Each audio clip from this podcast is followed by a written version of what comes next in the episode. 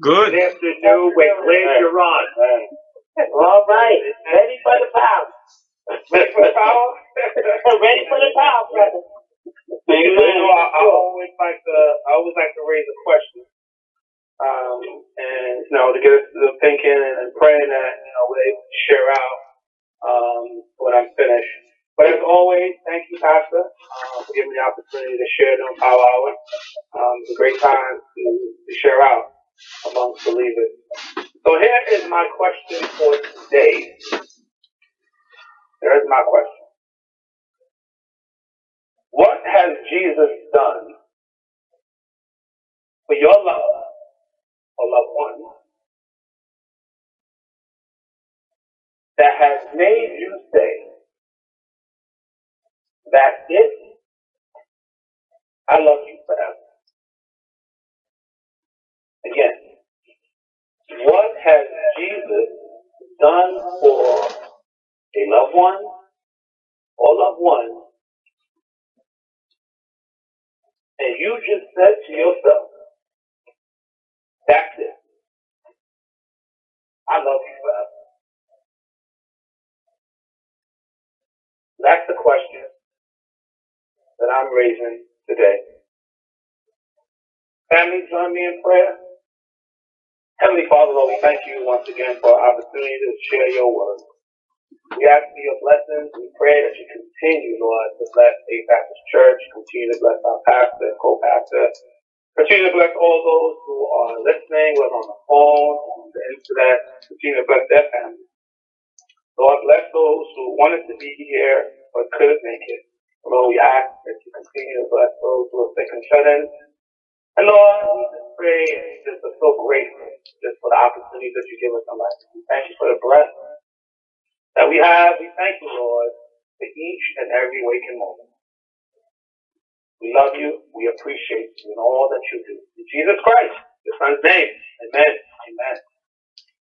So I, I don't necessarily have one scripture, right? And that's usually not like, and I usually have a scripture that I like to kind of share and kind of speak of.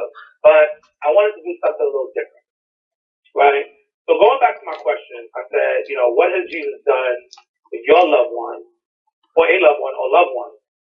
Um, and you said to yourself, you said, you know what? That's it, right? I, I love you. I love you forever. No matter what, right?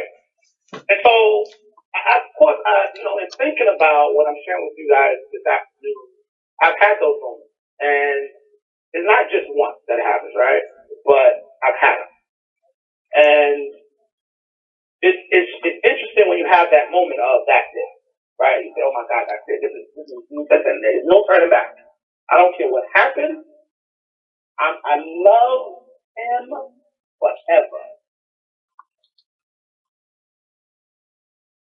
So when I look at that, when I look at that statement of that it, I wanted to say, okay, you know what? What what do we really mean when we say that so I, turned to Webster's dictionary, and Webster had different definitions of it. So one was to say that something is finished or completed, to say that something is all that is needed or wanted, uh, to say that something is correct, um, or it, it could be used in an angry or annoyed way to say that um, one will not accept any more or something, right?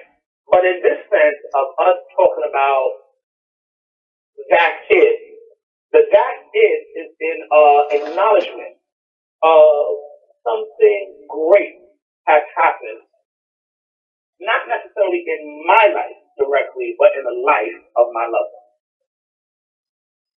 So if we want to say that's it, I love you forever, I said to myself, what's the best way for me to kind of share out where anyone who's listening to me can get, get an idea of what I'm talking about?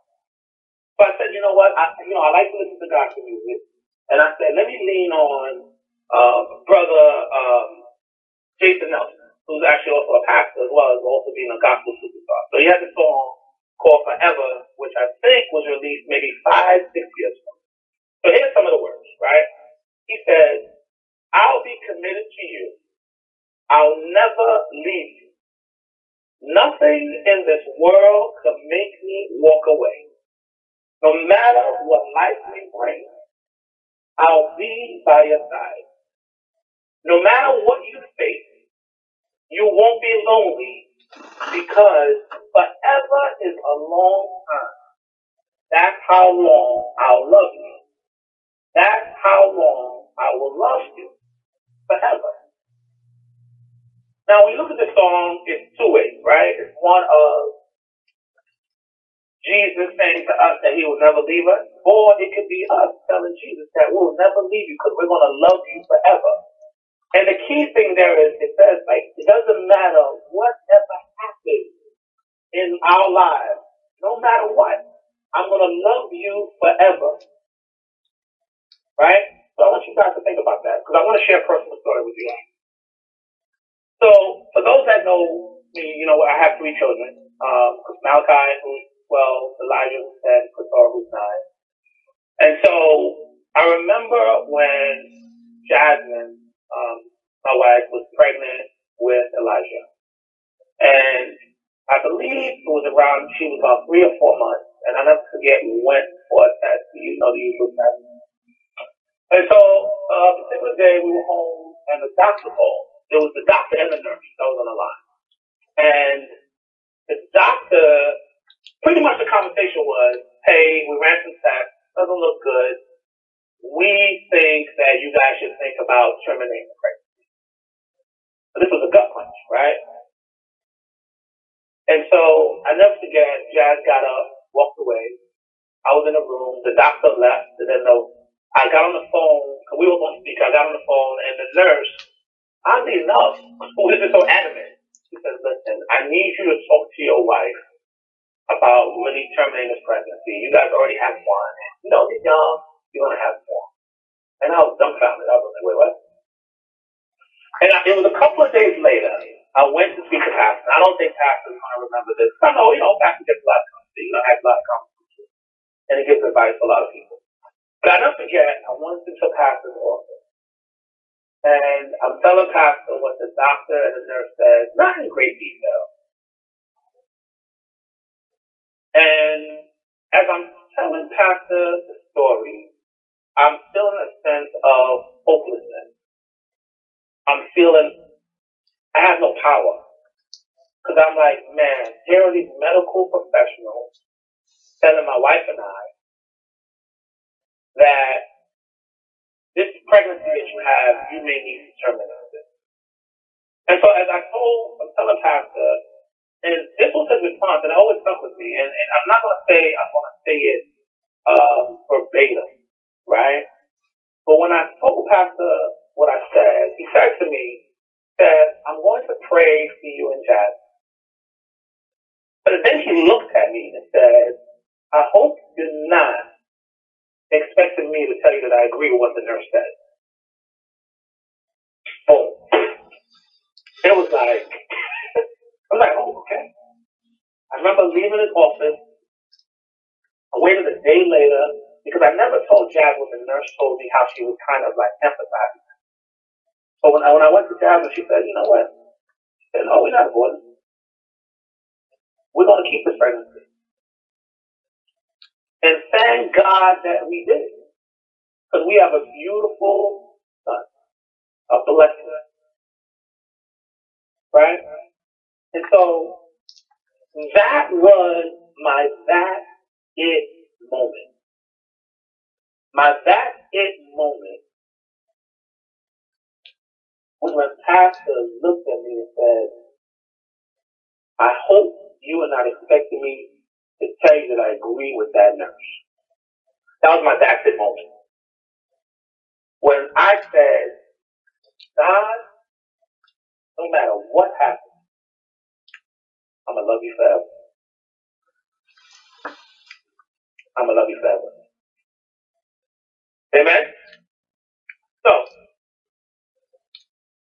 I started getting to thinking, I said, hmm. I remember in going in one of Pastor's classes, we were talking about, we were, we were looking at the signs of Jesus, right? The seven signs. And we were in the Gospel of John.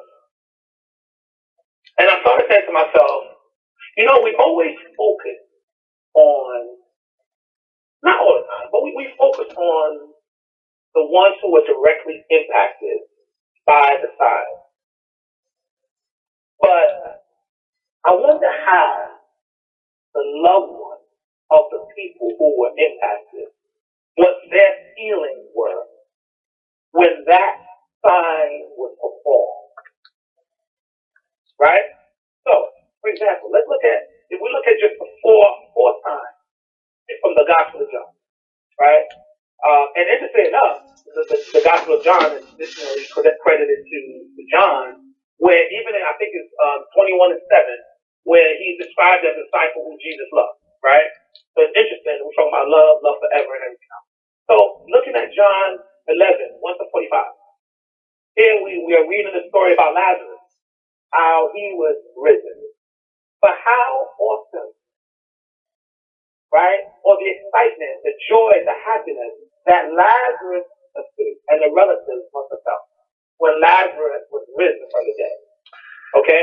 What about John 4, 46 to 54, where we read about Jesus healing the royal official's daughter?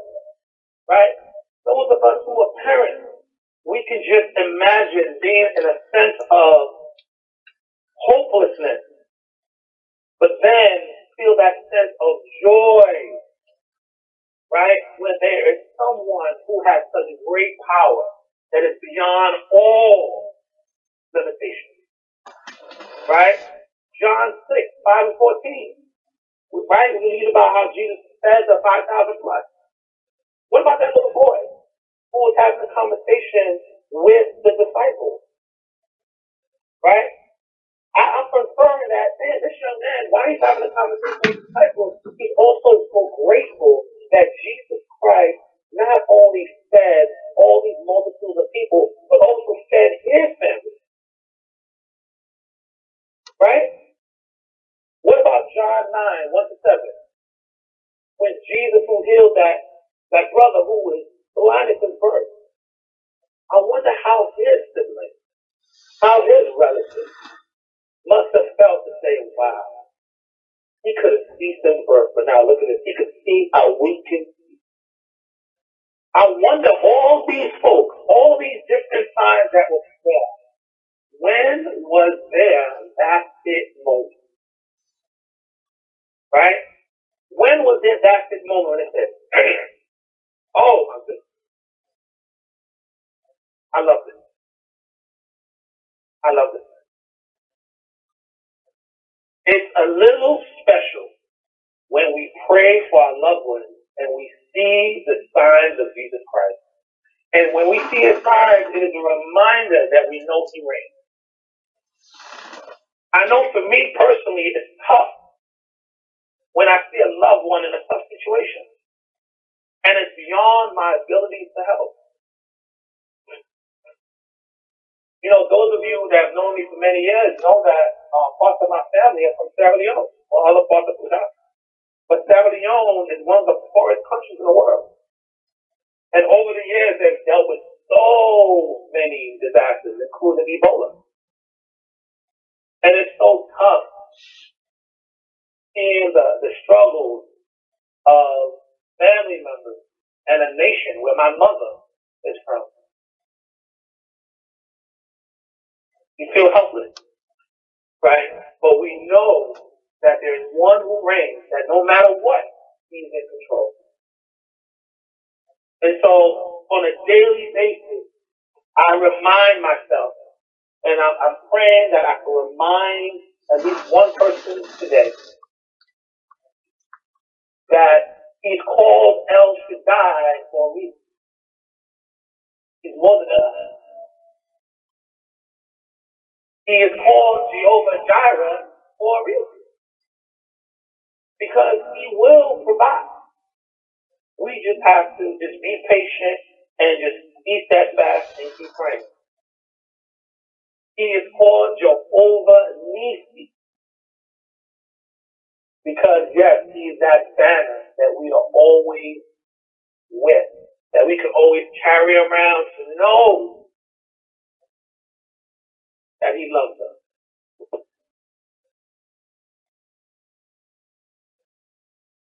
That's it.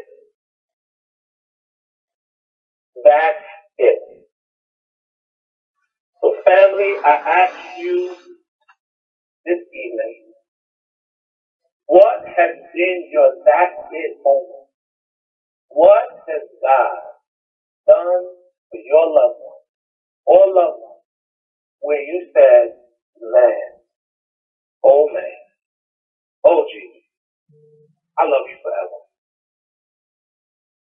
No matter what. I love you forever in thick and thin, no matter what is going to happen for the rest of my life. That's it. Amen. Amen. Amen.